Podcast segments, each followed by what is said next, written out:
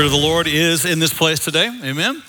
Jesus came to bring the kingdom of heaven to the kingdoms of earth. I'm so grateful. He came bringing the power, the truth, the grace, the hope, and the love of heaven and all that is in that realm so that we, sinners, could experience the fullness of that kingdom here on earth.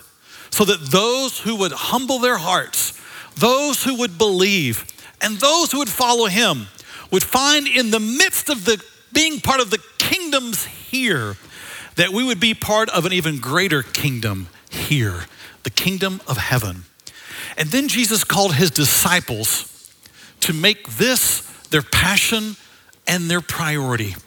He said, Seek first the kingdom of God and his righteousness, then all the other things would be added to you. He called them to preach and go and tell others about this kingdom, this way of life that could happen on earth just like it happens in heaven. Just as it is in heaven, there's full obedience to God. In heaven, there's full praise to God. Amen? In heaven, there's the full demonstration of God's ways. There's peace with God. And there are people who love, adore, and worship Him. And He came so that we could experience that same thing. He, he came and brought miracles to show here's what the kingdom of heaven looks like. He told His disciples to go and preach and say, The kingdom of heaven is at hand, it's here. And he told them to go and heal the sick and cleanse the lepers and raise the dead and to cast out demons because Jesus was changing lives. And Jesus was changing families. And Jesus was changing the culture. We have been given the privilege and the power to be difference makers to bring the kingdom of heaven to the kingdoms of this world. I don't get believers in churches that say it's not our goal and role to change the culture. Jesus said, Go therefore and make disciples of all the nations. That's cultures, that's people groups. To teach his ways, declare his ways, and attempt to bring heaven to earth so that the culture looks more like heaven than it does earth. Amen? This is our role, this is our calling. This is what Jesus told the disciples to do. He told them to live their faith out loud. He called them to speak the truth out loud. He called them to worship out loud because faith was never meant to stay a private thing. Faith was never meant to stay just this personal thing. Faith was never meant to be something that was just kept as a secret. It was meant to be proclaimed, loved, adored, pursued, and taught to others. Because the only way you can bring the kingdom of heaven to the kingdoms of this world are for those who believe to speak out loud about that kingdom. Amen? Yeah. How great would your marriage be if you if a husband and wife had love for one another but they never said that to one another. They never expressed it to one another but said oh but I, I really love them deep in my heart. I just never show them that love. Dude or dudette whoever you are you can't say you love and don't express that love for that's not love James would say in, the, in, his, in his writings later in the New Testament if you say you have faith and you keep that inside, and it never spills out, it never shows up, it's never spoken, it's never expressed, then that faith is dead. You've been deceived to think you can have faith and it not come out of your life because faith speaks, love speaks, and the kingdom of this world can only be impacted and changed when those who know the kingdom of heaven speak about that kingdom. Amen? This is what we are called to. We're called to live our faith out loud. We're in the middle of our Pray Bold series, so we're going to combine these two ideas today with a very important message I'm calling today Pray out loud and change the atmosphere. Caleb's already helped us walk into this space already today. Because there's power when God's people will pray bold. We've seen that. But there is there's even greater power when you choose to pray out loud. Now, I recognize for many people, that may be a new thing, that may be an uncomfortable thing, that may be an awkward thing. But we're not here to believe in Jesus Christ because it's comfortable and not awkward. Hello? He laid down his life for us, he shed his blood on a cross. You and I are called to speak the reality of who He is in our life and what He is. He is Lord.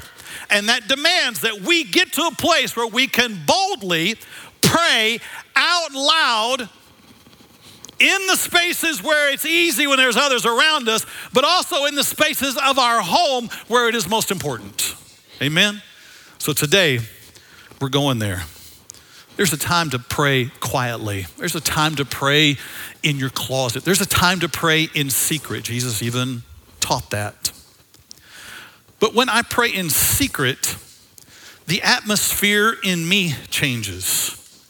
But if you want to change the atmosphere in your marriage, your home, your friend group, your community, and your nation, then you've got to get to your place where you pray bold and you pray bold out loud.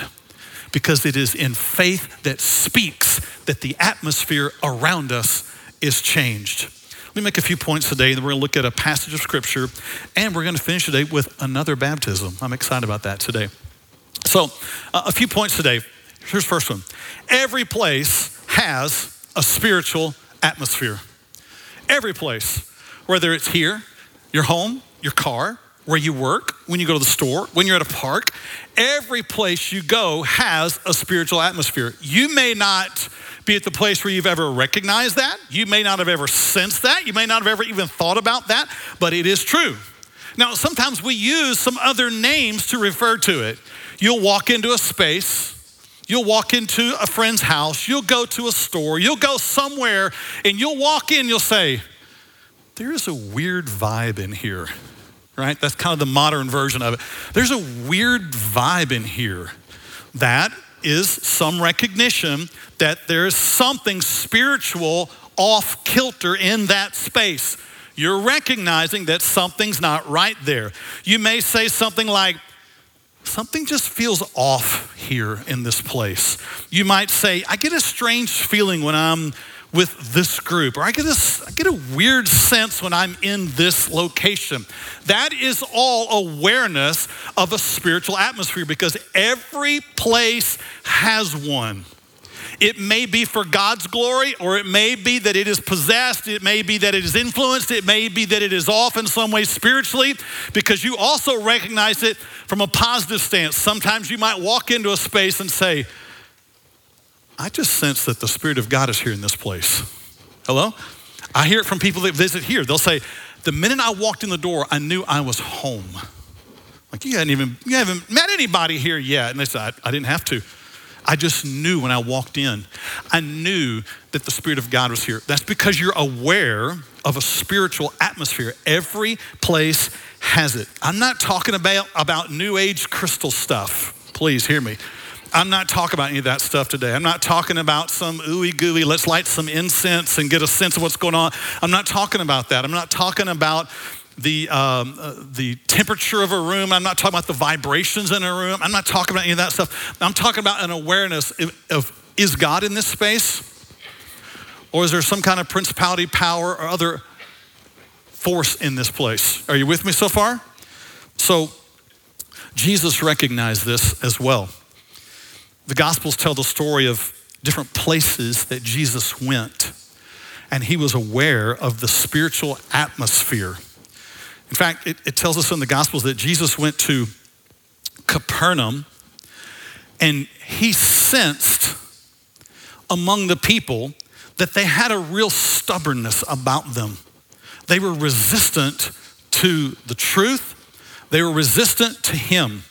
They did not want to change. They wanted to walk in their own ways. They did not want to recognize Jesus as God. And Jesus said about them, This people here, they deserve worse than what happened in Sodom because he sensed their spiritual atmosphere. On another location that Jesus went to, in Nazareth, Jesus walked into a group of people, there was a crowd there, and it says that he was moved with compassion for them because they were like sheep who were scattered. This is Jesus sensing the spiritual atmosphere. Here, these people were like sheep. They were unaware, they were ignorant of his ways, they were pestered, they were bothered, and Jesus wept for them because of their spiritual atmosphere. At another place in Nazareth, Nazareth, it says that Jesus came upon it and he said, I could not do many miracles there. Now that's puzzling enough that Jesus would say, I could not do many miracles there. Jesus can do what he wants, he has all power, but he has chosen to limit himself by the faith of those in a space. Stay with me. Jesus said, Because they have hardened their heart, I could not do many miracles there. I only did a few. It's in the Gospels. Jesus recognized that spaces have spiritual atmospheres to them. And what the atmosphere in that space is like will determine the amount of activity he has in that space. All right? So let's move on. Every place has an atmosphere. The atmosphere is shaped by what is spoken in that place. The words that are said in that space determine the atmosphere in that space. In a place, a home, a friend group, uh, wherever place you want to say, if there is um, angry words spoken, if there are hateful words spoken, if there are bitter words spoken, that atmosphere will have tension and oppression in it. That will be that home, that location, that friend group, that you name the place. You set the atmosphere by the words that are spoken.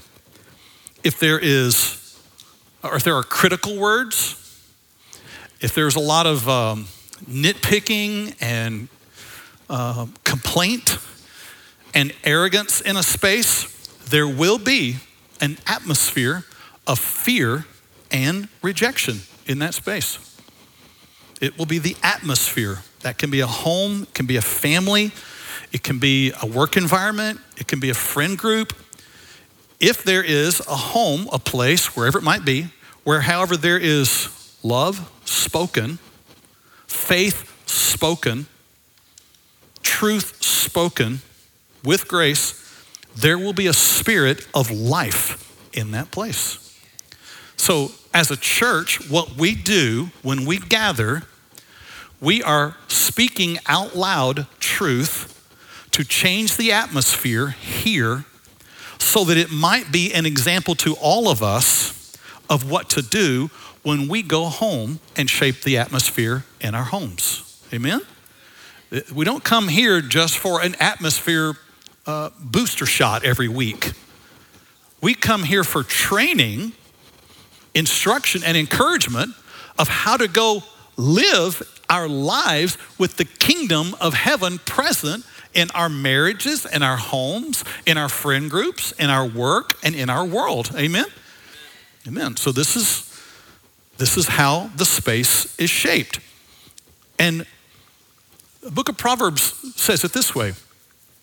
It says that death and life are in the power of the tongue. You have the power, God has given you the power to speak into a space and affect the space by what you say. You can speak death into that space, or you can speak life into that space. So there's a lot of weird atmospheres in our world today that are there because of what is being spoken. For example, there is a or an atmosphere of victimhood in our world today. You recognize that the victim is the, the atmosphere. And it's because the words that are spoken are everyone is against me, no one likes me, my feelings are hurt. Those are all victim words, and they create a victim atmosphere. And it causes a real self focus in that space. If you say out loud, I can't do anything right, I'm such a failure, I always mess things up, you are speaking an atmosphere of defeat into your life. And you will live with that attitude over you. Are you with me? If you, if you say things, however, like, I am loved by God, He has redeemed me, I am filled with the Spirit of God, then you will create in you an atmosphere of faith. But it requires saying that out loud. You have to not just think those thoughts, it means saying that, even especially in your home and marriage. That's why it just, uh, it just hurts me so much to hear of couples who say, well, we don't ever talk about faith stuff at home. What? Come on. I, I understand maybe you didn't have a good role model for that. Maybe it's new, maybe it's awkward. But if you want your home to be an atmosphere where Christ fills it and the Spirit of God is in that place and there's hope and there's faith, you've got to speak words of life in that space. If you say things like, Jesus, you have accepted me by your blood, though I was a sinner, you will create an atmosphere of peace, peace with God because you have spoken truth. If you say out loud, God, I know you have knit me together in my mother's womb, and I am fearfully and wonderfully made, you will speak an atmosphere of purpose into your life. If you say, God, you've promised that no weapon formed against me will prosper you will speak an atmosphere of confidence into your life. But if you say out loud, well, I'm just no good at praying. I don't really know much about the Bible. I'm really having a hard time understanding what it's all about anyway. I don't even know if I believe all this stuff. You are just speaking an atmosphere of defeat into your life, and the enemy is saying, Come on, keep it up, love it. Hey, I'll give you some more lines like that. Come on, let's go you will speak defeat into your life and you'll wonder, I don't know why I can't ever get ahead in my faith. I don't know why I can't have victory over sin. I don't know why I can't have purpose and power in my life. It's because you've spoken an atmosphere of defeat into your life. That's why it's so important what you not just say in your home, but what you allow to be said in your home. You would never let a stranger come off the street and come into your house and just start speaking vile words, godless words, and attack a family member by their words. You would never allow that. We'd be practicing our Second Amendment rights. Hello?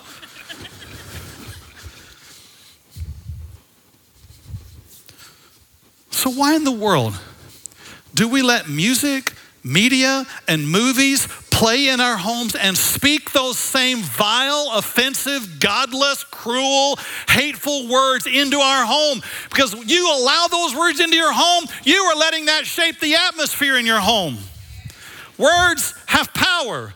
Death and life is in the power of the tongue. If it's a person standing in your living room, or if it's a TV playing in your living room, or if it's a radio playing in your car, the words that are said and sung and spoken are setting an atmosphere in that place. Amen? The words you say shape the atmosphere in a place. In the Old Testament, when God was giving his people the commands for how to raise their families. They said, God said, I want you to write it on the walls of your house, my promises. I want you to talk about them when you wake up in the morning. Talk about it when you walk by the way. Talk about it when you sit down. Talk about it when you lie down. Because I want, I want your homes to be a place that is filled with the atmosphere of my presence. And you change the atmosphere when you speak truth in it. And again, when so many marriages today and families say, well, we just don't talk about those things in our home. We leave that for the church to do, or we leave that for someone else to do. Uh, we don't pray in our house. If you're not speaking truth and praying out loud and allowing other voices to come in the room, you are giving your space over to the enemy because the space will have a spiritual atmosphere and your silence speaks loudly. I'm afraid that's what's happened in our world today. I'm afraid that over the past years, the church has believed the lie that the church needs to stay in its lane and stay on Sunday and stay in the church and not speak into the culture and not speak truth and not be out loud and remove it from the schools and remove it from the culture and remove it from government because wherever you remove it, you allow the enemy to own that space because he's speaking. So it's time for the church in this day to say, enough. Enough. That's enough. I'm going to start speaking out loud what God has put in my heart. I'm going to say it out loud in my church. I'm going to say it out loud in the culture.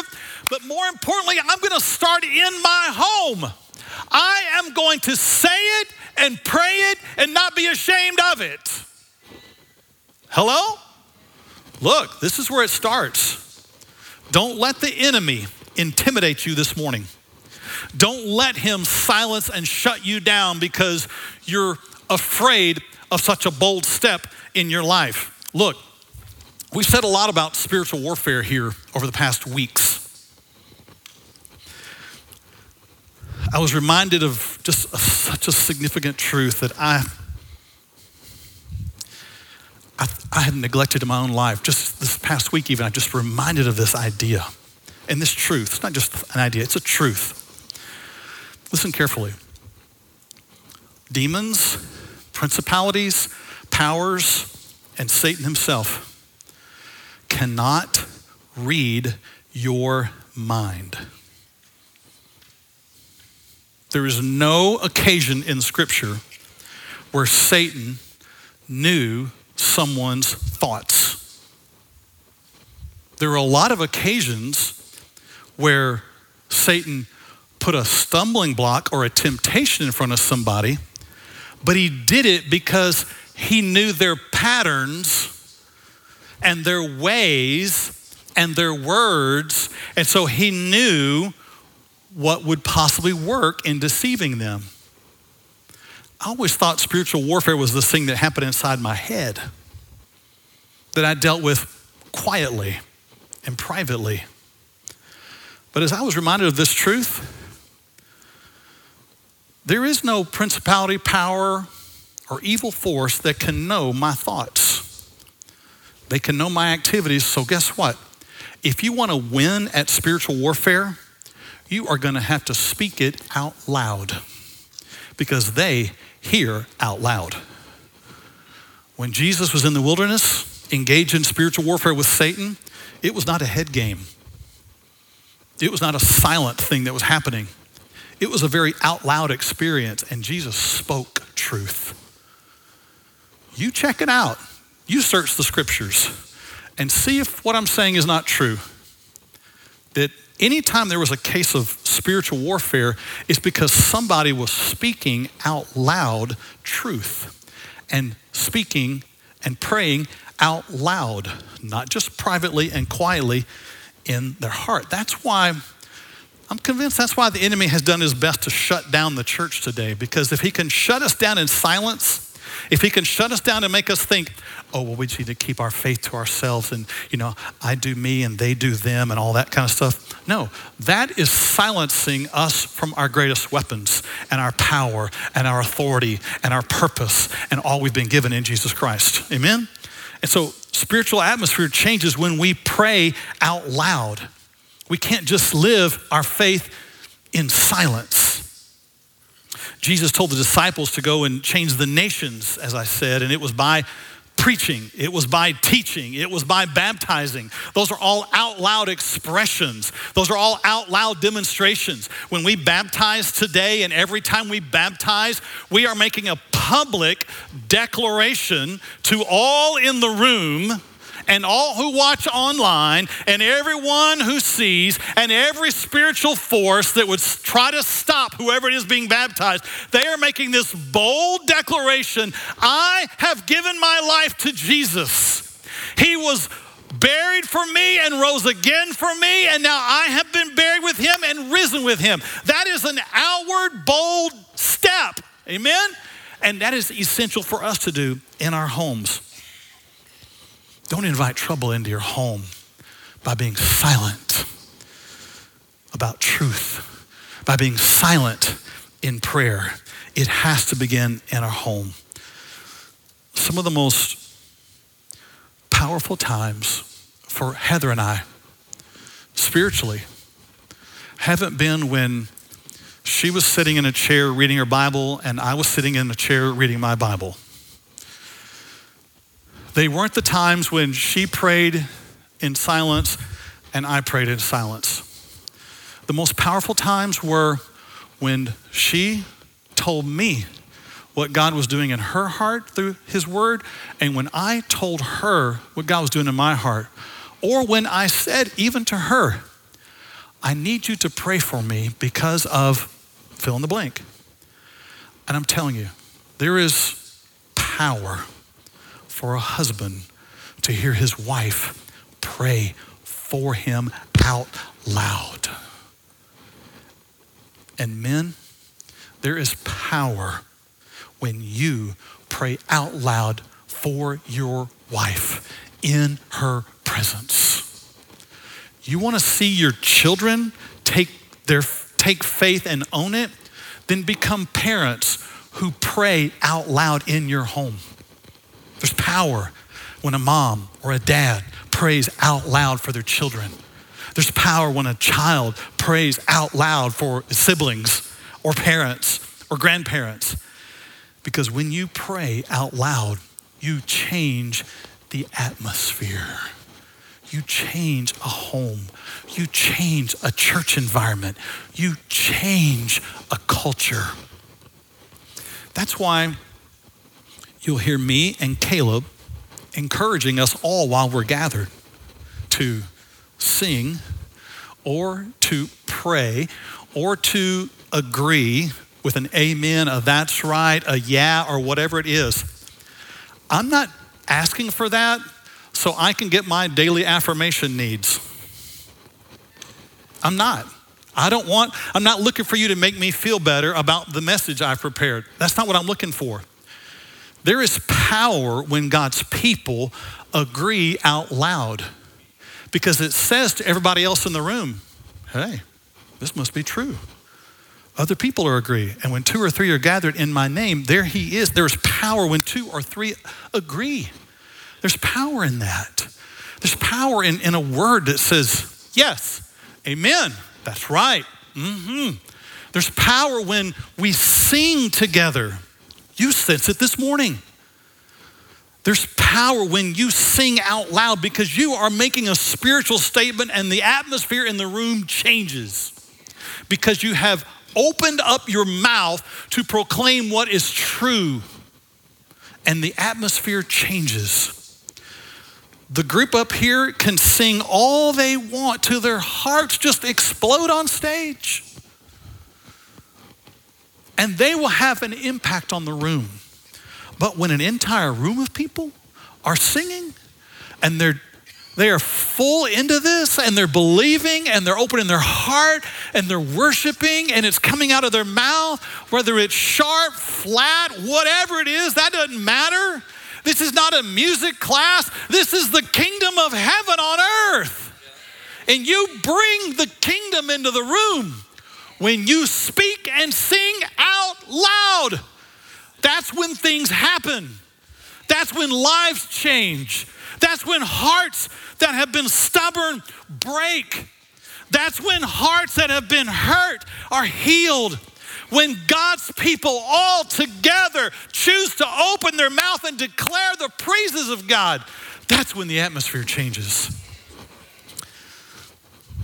Not just here, though. Here is only setting the tone for you to go back home and do the same. You get you some some of the worship songs that we sing here, play them in your home. Caleb posts them every week on social media. You can go on YouTube, you can go on Spotify. If you don't know a playlist to follow, come ask me, come ask Caleb. Uh, we'll, we'll point you in the direction of some. Fill your home, fill your life, fill your car with the atmosphere of God and watch your life change. Now, a story from Scripture illustrates the points for us today. Second Chronicles, Old Testament, chapter 7. Second Chronicles 7 in the Old Testament. Turn there if you would. We're going to look at some the first three verses there. I'm going to give you a little scene of what's happening. Um, the temple has just been completed. So earlier in the Old Testament, God had given instructions for a tabernacle, uh, a temporary tent like house. We might think of it like a church was given by God, instructions for that was given by God, and it was a portable thing. It was, it was a, there was a lot to it. It's not like you just went to Joe Pool camping with this thing. This was a massive undertaking that had a holy place in it and the Holy of Holies in it, and it had a, an altar and it had the Ark of the Covenant within it, and it was the place where the Spirit of God dwelt. Well, over time, uh, they, they squandered that tabernacle by their own disobedience. Solomon comes along and he's going to build a temple. It's going to be a brick and mortar version of that tabernacle. And this temple is the place where the Spirit of God will dwell on earth. There's no other building on earth like it at the time. It's the only place where God has promised He would dwell. Uh, like Caleb talked about earlier, he, he would be everywhere, but in this one place, His manifest glory dwelt. And so they are building this temple, they are finishing the work. It's going to assume the identity that God has given it because God calls this temple a temple. The temple doesn't get to decide, it can be whatever it wants. The building is what it is because God called it that. You are what you are because God calls you that. You don't get to choose what you are. He redeems you, He calls you. You are the gender He gave you, you are the temple He's given you. You are redeemed. You are accepted. You are righteous. You are made holy. This is who He's called you to be. You don't get to choose all of that. He chooses it. You just walk up and say, Yes, God, I agree with you. I will do what you say. I'll be the person you've made me to be. I will not be jealous of other versions out there. I'm not going to compare myself with other people out there.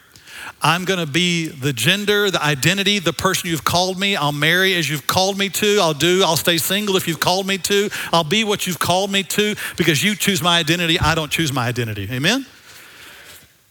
So this temple has been completed. And as they do, it comes to the day of consecration.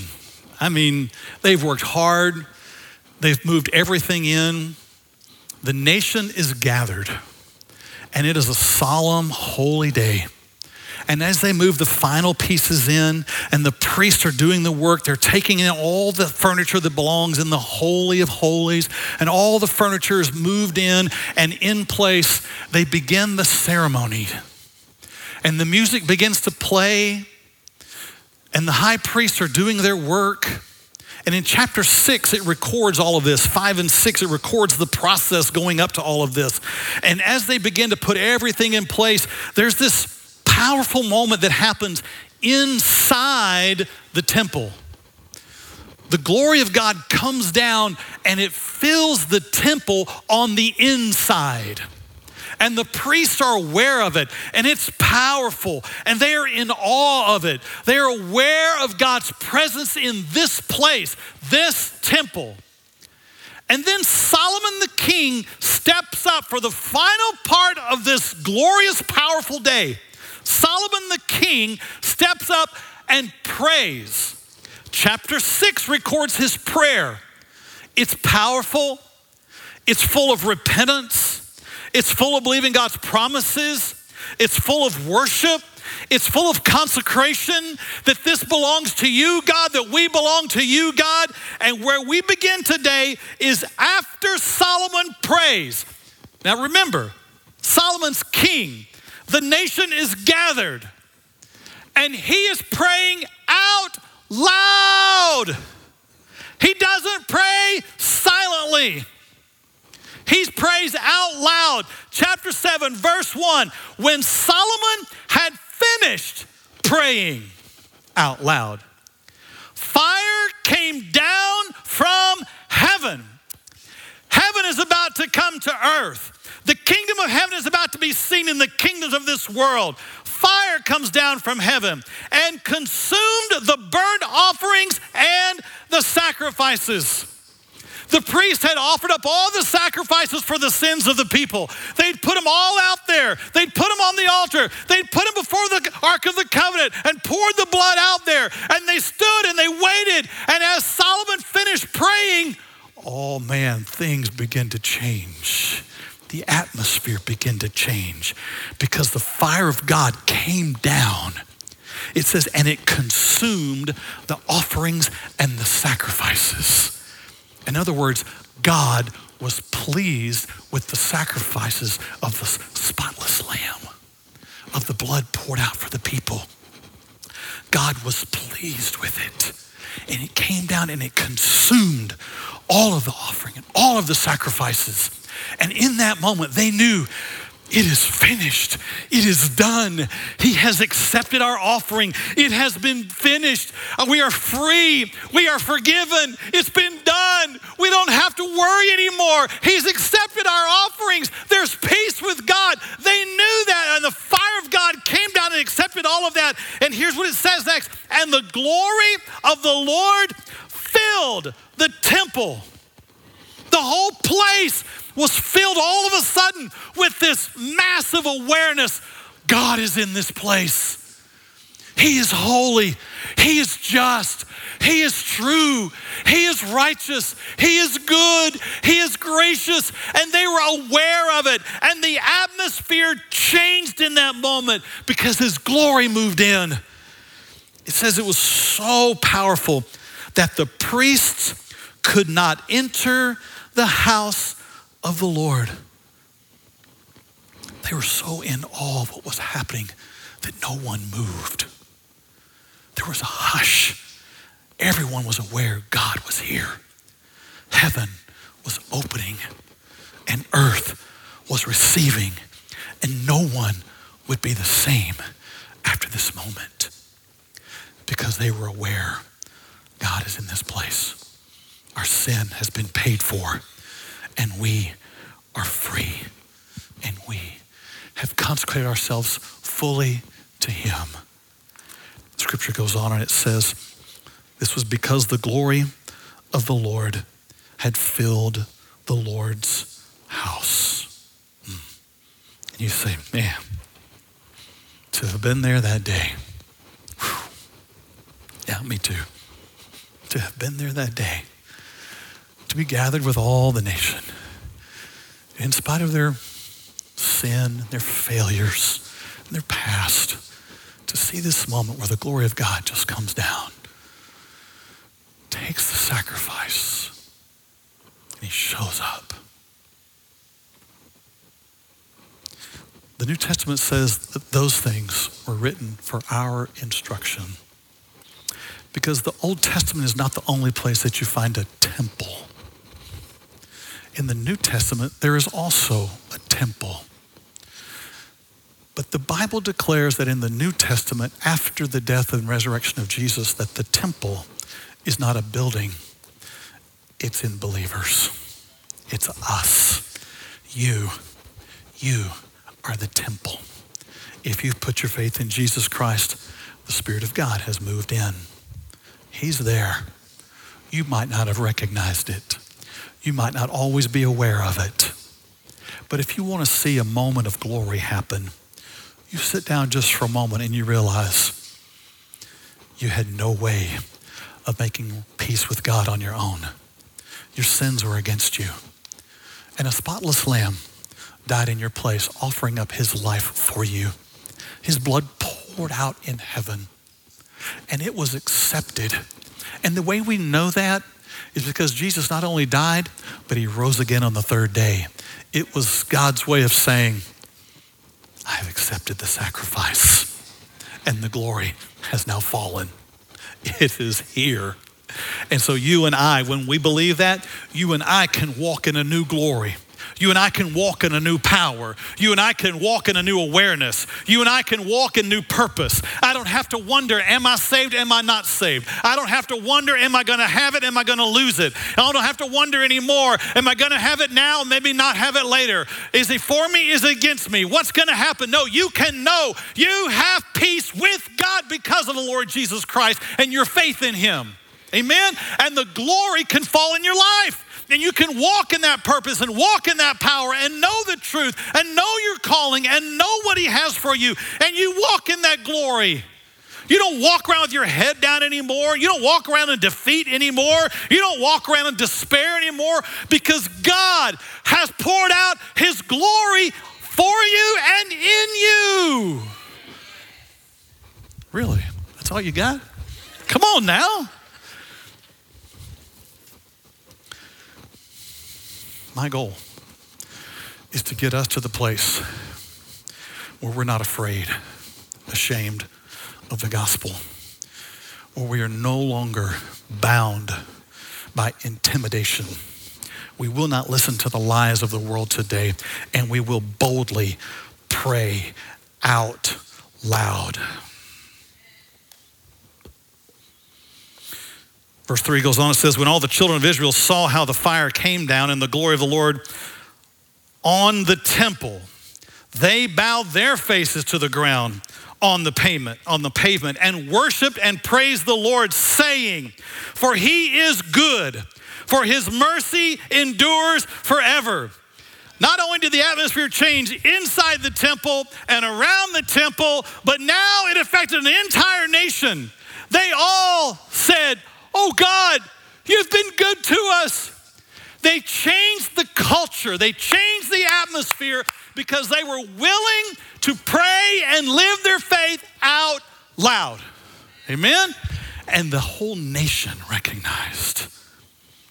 So, this is the day where you and I must accept the challenge to pray bold, pray out loud, and change the atmosphere.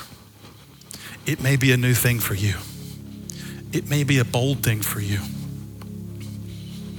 But we've got to get past church being the only place that we're bold about our faith. We've got to get to the place where our homes is the place we're bold about our faith, where our family is where we're bold about our faith. We pull down the strongholds and the lies and the deceptions and the enemy's intimidation. And we say, I'm going to have a, a heart, a marriage, a home, car, a workspace, and a culture where I live my faith out loud. I'll speak it out loud, I'll sing it out loud, I'll pray out loud. I'm no longer ashamed. It's time. Amen, church? It's time we find our voice. It's time we find what God has called us to. And this is it to pray bold and pray out loud. Would you bow your heads with me? Father, You've called us. You demonstrated your love for us and freedom for us out loud. And you call us now to let faith speak, to let it move out of the personal, secret places into the bold, public places of our life. I pray for homes represented here today that there would now be a new passion, desire, and conviction to speak faith in our homes, to pray out loud in our homes, to pray with conviction in our homes, to pray boldly in our homes. And then out of that would come life, as you promised. Out of that would come a new generation raised up to walk in freedom and greater victory than we even know today. Father, I thank you that you've put that passion within us by your Spirit this morning. We recognize it, we yield. Now, with your head still bowed, I'm going to ask you to do something bold. I'm going to ask you right there. Maybe it's you by yourself, maybe it's you and a spouse, maybe it's you and some friends. I'm going to ask you just to verbalize your prayer out loud to God. Just it may be just where you hear it. It might be just where your spouse hears it, but this is your moment. Go ahead and just pray. Make your voice known to God. Take this moment. You're in a safe space with the people of God. Thank God that He's redeemed you. Thank Him for being good to you. Thank Him for calling you. Thank you for thank Him for giving you faith. Thank you for being part of the church. Thank Him for that. Ask Him to move in your home. Ask Him to move in power. Ask Him to heal.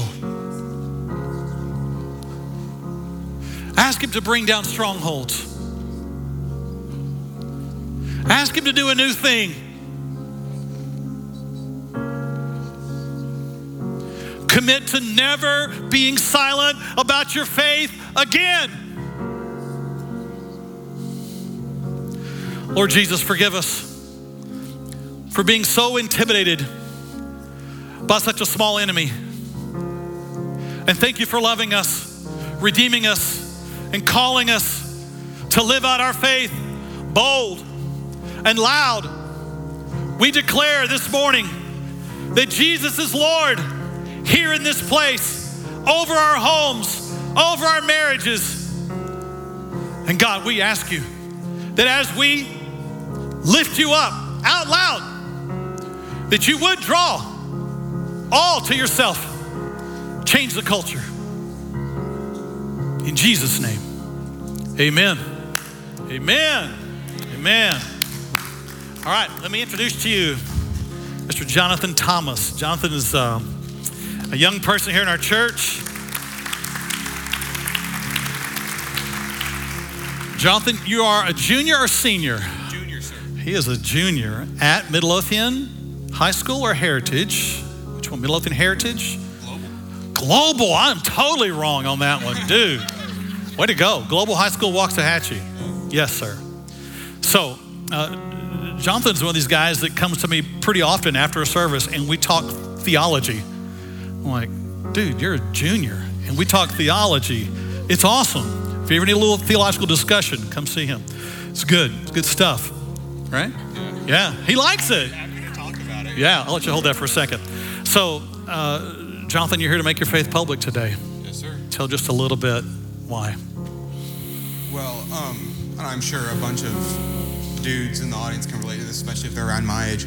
Um, lots of temptation, especially with online accessible material, has been a big thing. Um, I've struggled with that since uh, fourth grade, and God help the kid that exposed me to that. I mean, I don't even know what's going on in his life, but I've struggled off and on with that since fourth grade. And um, I really let that and the sort of mentality that comes from ha- building up those strongholds of, you know, do whatever you want, your life is yours kind of thing. I let that take hold of me for a good long time.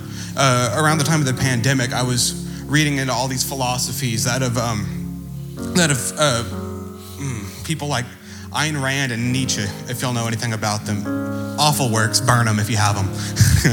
but um, uh, I claimed Christ at the time, but I believed almost a sort of sinner's prayer theology where I didn't really know any of the mechanics behind it. I didn't know what I had to do, and I only really claimed Christ nominally.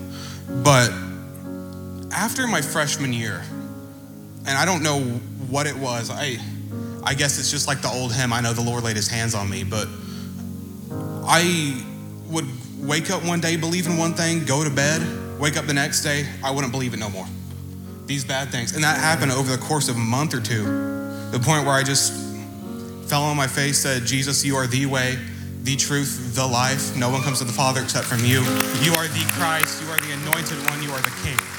That's that's what I had to come to. Dude, I don't know what it is. But a junior. but learning about theology, it has been made evident that I've been elected out of my reprobate going. heart and out of my reprobate mind. That's awesome. It's uh, it's interesting, and I've I've seen miracles happen. It's like you said, the greatest miracle is the redemption of the human heart, and I've I've seen that. I, I might I might not have seen uh, wheelchair bound people be brought up, legs fixed. I might not have seen the earth stand still, but I have seen the redemption of the human heart. Yeah. And correct me if I'm wrong, but you also have some thoughts maybe God's calling you into ministry. Yeah, Yeah. So sure. So what a bold proclamation today. Yeah, amen. So we're going to go back here, and Jonathan's going to be baptized. I'll take that for just a moment. Yeah. And uh, Truett's going to join us. Come on back, Jonathan. Yeah. So, yeah, awesome. So it's with great excitement today to have uh, a young man profess Christ, a young man who is certain about his faith, certain about what God has for him. Yeah, I'm gonna just scoot up just a little bit. There you go. Come on, that's good. Yeah, that's good. Yeah. So, Jonathan, uh, I know you got family sitting over here. Take a look at all them. Here they are. Yeah.